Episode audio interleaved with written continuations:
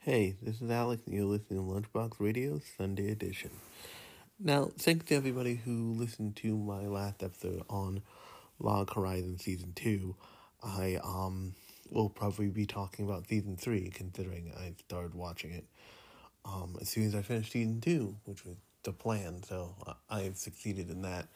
But um, they have they have made a show about civic responsibility and like the evolution of government and governing and that's that's like madness and I love it. um but that's not what I want to talk about on this Sunday edition. I want to talk about on this Sunday edition is the experience of watching Log Horizon on season 2 because it's it's not it's not great and it it points to something that I've used this Sunday edition specifically to rail against for a while now. And so I don't know if you listen to um Trash Taste, which is uh which is the podcast started by um the Anime Man, CDawgVA, and Gigguk. But there was um I think not in the most recent episode, but on the episode before that, they were they brought up how much Sony, which is, who owns Funimation, had purchased um, Crunchyroll for, and like the three of them like audibly balked at it. They were stunned that it was over a billion dollars. They're like, "What the fuck?"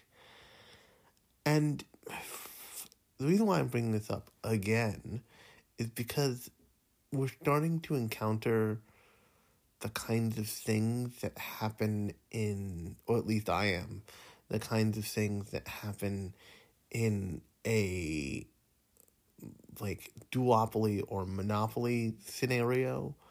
And that is that stuff just doesn't stuff just doesn't go well. One of the reasons why you want competition in anything is because the that forces everybody to keep improving. For example, um, when I was in college, if you had a, when I was in art school, which the kind of college I went to, I went to an art college. Um, I have a degree in graphic design, but um, if you had anything other than a Mac, and this is still kind of true, but not as true. If you had anything other than a um, Apple MacBook, your teachers kind of couldn't help you because they just they just didn't know what the fuck to do because it it wasn't a Mac operating system, and that's still largely true in art schools, but in lots of in lots of places now, people just use PCs and that's because Apple had such a lock on that on the like creative sphere and largely it still does. I mean, I'm recording this on an iPad Pro. Um, but it had such a lock on the professionalized creative environment that it kind of got stale. And more than that, it kind of got stale and they started making changes that just cre- creative professionals didn't like. So, on some level, an opening was made for Windows for for specifically Microsoft and like Microsoft hardware partners to make better, more interesting creative rigs, which is what people call computers specifically geared towards creating like media and graphics and stuff. And that's how you got to a computer and I know this is super nerdy, but it has a point, I promise. Um, that's how you got to a computer called the micro called the Microsoft Surface Studio, which if you've never seen this thing, it's basically a um, giant pen display with a fancy knob that you can get for it. and it is just like, it is Microsoft's idea of the platonic dream of what like an architect or a graphic designer would want to work on, and it's a be- it's massively expensive. It's like five thousand dollars to start, but it's a beautiful thing. And whether it works perfectly or not is kind of besides the point. The point is that you know competition caused you know Microsoft to be able to make a better, more interesting product because it was competing with Apple when it saw an opening. Now that's that is largely because it, those two companies those two companies are actually competitive with each other on on a couple on a bunch of levels. And that's the benefit of competition. What happens when you don't when you start to not have competition is or you start to be too big for the space is those improvements those like moments of polish and mo- moments of like sheer perfection start to fall by the wayside and what i've noticed with the funimation app and granted the funimation app has never been uh, uh, the funimation app and website have never been shall we say, fully functional. But usually it's been usable wherever you want to use it. And I may need to just update the app, but I shouldn't have to. Because every. And I find this. Uh, the other thing I find interesting is it's only happening with new. With the newer shows that are coming out this season there's all kinds of funky ass shit happening with the encodes for all of the for like SK8 the Infinity, for Log Horizon season two. I get the sense that it's probably on that um horror suspense thriller thing they have there, the like the like egg thing. Um but it so f- first off, the um second episode of Skate the the third episode of SK8 the Infinity is out right now, and I don't know about that, but on the second episode, the subtitles were so out of sync it was unwatchable. Um, I have still not successfully watched a episode of Log Horizon on an Apple TV. I there's a, a, episode of Log Horizon season three on an Apple TV. There's all kinds of these little, and, and I want to point out they're not little. They are this app's actual. The point of this app is to be able to watch anime, and if you cannot watch anime, the app has it literally not doing what it should do, and if that was to happen on something like um if those issues were to happen on something like say HIDIVE or even something like um RetroCrush you would feel like it would make like you would make an impact like it would make an impact on the company in question sooner. And the reason why that is because um either people run HIDIVE or the uh, like weird media conglomerate thing, um, the weird niche media, East Asian media licensing company that runs um, RetroCrush have a lot more to gain if their app works. F- Funimation and Crunchyroll are the two are are now a one and the same in terms of like the umbrella company they're under, but also they're so big that it doesn't feel like a single subscriber can have a seriously meaningful impact unless their issue is very strange. And that that's not great.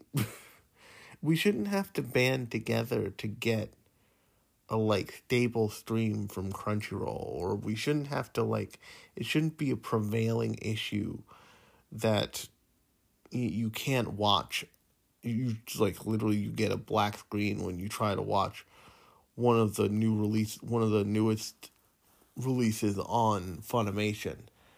I and it's not it's not that this stuff shouldn't happen or like it's unforgivable. That's not what I'm saying. Like there are these things are now big unwieldy media libraries that need to be heavily managed constantly, I'm sure. And if you follow Justin Sevakis on Twitter, you know that like uh, people have whole careers running like doing encoding specifically for things like Hulu, um, Crunchyroll, Funimation. Um, Justin Sevakis specifically, I know, does a lot of mastering for DVDs, for DVDs and Blu-rays from um, uh, what's it called? Who runs HIDIVE? Um, Sentai Filmworks. Sent, I, he, I think he does all of them for Sentai Filmworks, but it, it's so this stuff isn't this stuff isn't necessarily easy. And at the point we are we're at in the like niche culture of anime uh, we're getting into some older shows in terms of like releasing and putting them up. And especially for a project like um, RetroCrush some of that stuff is from the 90s or earlier and once you get once you get out of the early once you are out of the 2000s source materials for stuff is really complicated. it's real it's really complicated sometimes oftentimes lots of times damaged um it comes on multiple different types of media that you have to get into one one Blu-ray, one set of files that will then get mastered to a Blu-ray, and um, also there's different considerations. It's like different price points people want to hit for what it costs to produce a Blu-ray, um, because they want to sell it for a certain price. All this other nonsense. But what shouldn't happen is these problems like it's one thing if you're failing different ways every time. It's one thing if you're failing because you're like trying all these big, dumb, weird experiments and just sometimes things fail. It's another thing if you're failing and the failures feel like they're the result of apathy. And it when like when you're paying a when you're paying a subscription to a company for a product and that product it doesn't just doesn't work. And it's not because they're like, hey, we want to try this new big, weird, scary thing, and it might not work, and it might break some stuff, then that needs to be then that needs to be dealt with. Um so probably the only saving grace of the like cyberpunk release scenario is that when you put when you play cyberpunk in like a perfect envi- in like a close to perfect environment which um as far as anybody's concerned is basically the state like the stadia release is the most stable thing way to play cyberpunk. It it does have it, it like has a quality that video games often basically don't have. It like it it feels it has that overproduced triple A this is close to the dream feel at certain points. Like and that's what keep that's what kept me coming back to that game until I finished it, and even makes me think occasionally like maybe I'll start a new character and then I punch myself in the side of the head and keep going with my going on with my life. Um, because it has some beauty in it there somehow. And that makes you a little bit more forgiving of like the f- fucked up weird glitches in that game. Now if now the thing is is for many people that game doesn't work at all or didn't work at all. They're getting closer and closer with every successive update. One day in 2030 it will be playable. Um but the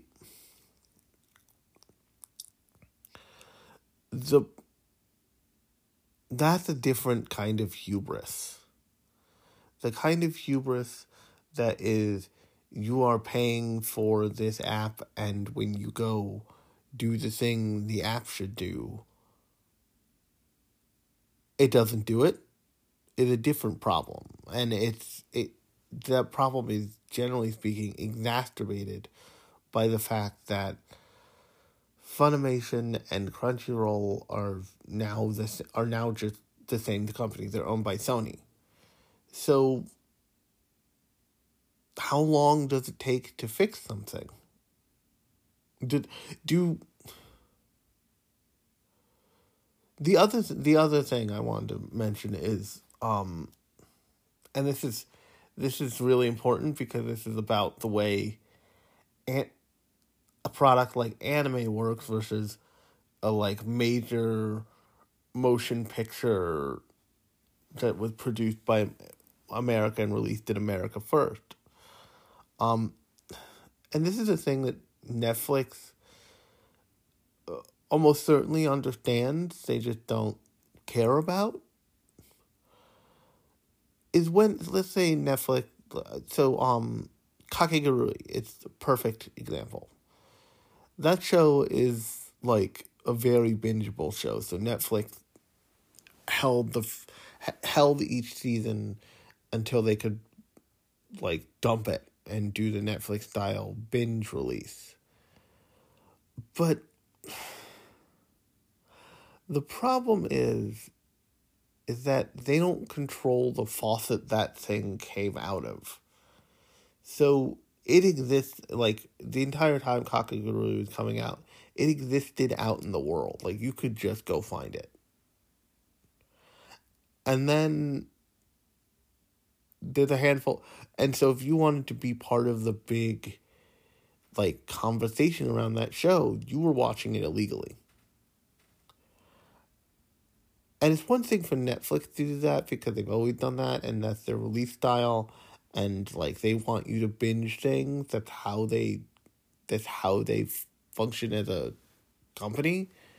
But it's another thing if you are saying like, okay, I'm gonna we're gonna commit to doing week to week episode at a time releases, and then that doesn't work. What that ends up doing functionally is then it ends up saying like, okay, if you want to, you're paying for the right to see this, and we're not letting you see it. We're basically encouraging piracy. And it's a and yes, the anime bubble. I talked about the anime bubble bursting in a previous episode, but yes, the anime bubble burst largely because the entire economy of the world burst around the same time. But it burst. The anime bubble burst earlier, and the reason that happened was because the way anime could come out at that point could not keep up with the amount that was a the amount that was available and b people who are able to make it available faster. So when i was first getting an anime you it quickly became like the the case. It wasn't the case when i first started getting an anime but then later on it was very much the case that you could spend hundreds of dollars over months buying a show like Eureka 7, which I just literally bought the like all in one Blu-ray um thing from Right Stuf and like yesterday morning. But you could spend hundreds of dollars, not like $26 or whatever I spent buying that show over a bunch of DVDs. Or you could log on to the Pirate Bay, find all 51 episodes in one file, and torrent it. And have it by like by that time by the same time the next day. And the reason that anime streaming became a thing was to do the thing you do when you want to make people stop stealing stuff on the internet. You make it so convenient that it you make it so convenient and relatively cheap that people just pay for it. People just pay like, "Oh, you mean I have to pay 50 bu- 50 bucks total to be able to watch all the anime that comes out?" Sure. No questions asked. But what happens when that reverts to being harder is people go back to the old way, to, to the old to the old ways of the bad times.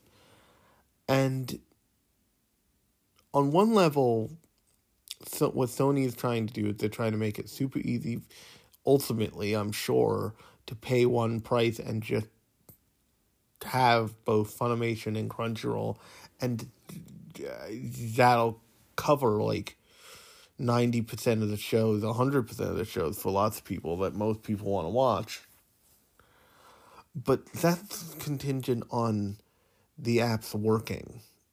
And the amount of times that I see on the Crunchy on the r slash Crunchyroll forums on um Reddit, it's just the app like the amount of posts I see that's just like this app is dog shit. It never works. It never it never has a clean stream. It never it never doesn't buffer. And the amount of times I've watched shows on Crunchyroll where like it's just the the buffering gets weird, the like app f- screws up slash dies. If you're selling me a knife, if you say you're selling me a knife, and I give you money for a knife and you give me a baseball bat, that that that that, that, that not we did not agree on the same thing here. It makes it like no. And yeah, Crunchyroll and Funimation aren't a whole lot of money in terms of like subscription costs, but that doesn't matter. You know, the, these apps have millions of are in the millions levels of subscribers now. They need to work. And also they need to work because they're making all these deals with all these anime product with all these anime produ- with all these animation studios and production companies and then they're just not like they're not what will ultimately happen with something like SK8 the Infinity or Log Horizon is if the day one numbers if, if the day one um releases aren't correct people will just stop watching them there. They won't stop watching the shows. The numbers will just go down in the places that count i did a um a while back i did a piracy um it like a thing about piracy and why you shouldn't pirate. And that's what will ultimately end up happening if these apps don't do their jobs is people won't stop watching anime. That won't happen because the thing about these um about these platforms is they don't control their content They license it all. That's one of the reasons why Netflix produces um, originals. Why they produces really high quality, high quote unquote quality originals, like it's going out of style because they need some base level of content that they own, that they can control. So if for whatever reason, you know, every company decides we're not licensing our stuff to Netflix, which is happening, they have control over that content. But, you know, all Disney stuff used to just be on Netflix. Now it's on Disney Plus. And what what will happen when if these apps don't clean up their act is I'm not saying that's like dire or anything or it's so bad that like nobody can watch stuff. I'm just saying that I see enough of it and I've experienced enough of it where I can understand that a couple maybe a couple thousand viewers across the board just don't deal with it. They just don't want to pay money for something that doesn't work, which I get. But if that gets really bad for a specific show or a specific app, what ends up happening is you only get one season of SK8 the Infinity because it, even though it's really good and seems to be popular, it doesn't matter if the numbers are places where they can't be counted. If the you know, if everybody goes and pirates it, it doesn't matter how good a show is. The people who need to see the numbers go up don't see the numbers go up. And then they're like, oh, this wasn't popular enough. No new season. And that ends up affecting the outcome and popularity of shows and properties. And but the other thing about that as a viewer is you can't you're stuck between a rock and a hard place at that point. You can't give the show any any like official love because when you go and watch it, it doesn't work. And but you still want to watch the show, which is totally understandable. And this is the important part: you are doing the thing you're supposed to do. You're doing the thing where you're supposed to where you pay for a streaming service and you're giving you're giving money the way you're supposed to give money. What do you what do you expect to do? Go go in go on to go on and buy the Japanese Blu-ray release? No. That's like a lot of import costs.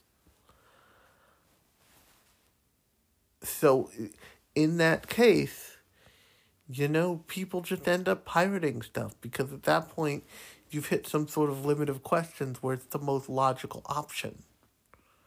And I just I want to talk about that this as a Sunday episode again cuz it, it bears repeating. The monopolies, the like scenario, the ultimate scenario of monopolies in any kind of industry isn't a good thing for consumers at the end of the day.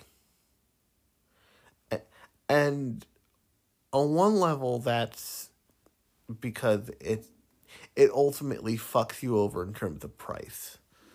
But it also ultimately fucks you over in terms of what um what content you get, what um what the content feels like, how you consume that content, all that stuff. Um, the last example I'll give, because I think it's a really good example.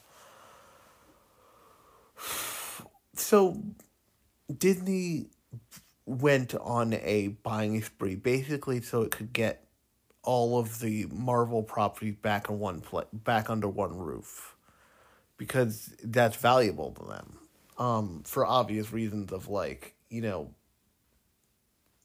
if if Marvel's X Men was at Fox and Disney didn't own Fox, 21st Century Fox, then they would still be like X Men movies could come out and they wouldn't make any money off it. Same thing happened with Fantastic Four. That last Fantastic Four movie that was terrible, the reason it came out was so that they could hold on to the license for another 10 years. Um, which I find hilarious. They produced a dumpster fire movie for millions of dollars just so they could hold the license for a property they never did much with in the first place. Um, but somebody on um, Trash Taste on that same ep- on that same episode of Trash Taste brought up the idea of Disney buying Shonen Jump, and CDawg um, Connor, not CDawg, I should just call him Connor, um, but Connor was like, "No, I don't want that. That sucks. I want My Hero Academia to feel like the Avengers when I watch it. That's uh, that's awful." And he has a point. And the other point is, is when you, when a big brand buys a smaller brand, what tends to happen is stuff from the smaller brand start to feel like the bigger brand. And if the small brand has any stuff that can't fit into that that mold, it starts to um it come into question whether anything will ever be produced for that property. So um one of the biggest one, one of the biggest surprises out of the Marvel catalog was when Deadpool came out. And Deadpool it was like for a while was the highest grossing R rated movie. It and it's like they made a Ryan Reynolds and I forget the um, director's name were like determined to make a good R rated superhero movie and they pulled it off and they pulled it off twice actually three times if you count the christmas special but that's a different thing. Um and it and then did and then disney bought marvel. And they bought fox. And they got control of deadpool. And everybody was like well deadpool's just dead because marvel because disney doesn't produce r-rated movies. It's like that's a thing in disney and then Disney was like, "No, we're doing it. We're making we're making Deadpool three, and on one level you're like, of course they are. It's movie made a lot of money, but on another level you're like, holy shit, they're just gonna make Deadpool. That like Deadpool is D- D- Deadpool is the thing that kills Mickey Mouse, kind of thing. Um and it just that was a surprise and that was someone saying like if we buy this property we're forcing ourselves to make another entry in it because if we don't we'll become it'll become a problem down the line.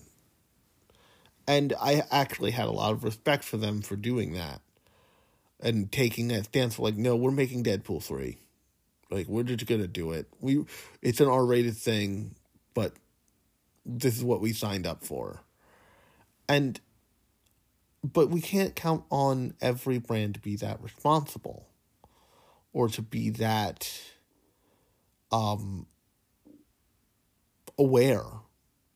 It used to be that when um and this is one of the reasons why I like the Crunchyroll Funimation like partnership, not whole owned merger is what Crunchyroll and Funimation did when they did that thing, and then the last thing I'll say, is Crunchyroll would go after the subtitled version, and Funimation would take the dubbed version when they went to license things. So if you wanted to watch the dub of an anime, it was available on Funimation. The subtitle was available on Crunchyroll. If you wanted to both like a crazy person, you just bought both for a pretty reduced price at that point. Um, but if you want only were a dubbed anime watcher for that like couple years, um, actually for that like six months, not even a couple years, um, you could subscribe to Funimation for the dub or Crunchyroll for the sub. And it was it was probably the best variant of what could have happened. And now they're all mixed up again. After a while of them not being mixed up. And it's just like I just feel like we're going like this is not going as smoothly as people would dream of and that doesn't um as a consumer i would worry about the future of licensed anime streaming apps because what like the two the two biggest ones are owned by the same company and they're not they're not really improving anymore. And I just so I wanted to make a podcast about it. So if you like this episode, you can subscribe to the podcast and wherever you listen to me right now. There's new episodes every Thursday and Sunday. Thursday is more about a singular show or property or movie. Um, Sunday is more metatextual, usually me ranting about all kinds of stuff, but lately I've been ranting about a lot of monopolistic leanings of bullshit. But um, until Thursday, my name has been Alex. My name my name is Alex. This has been Lunchbox Radio Sunday edition, and I'll talk to you then.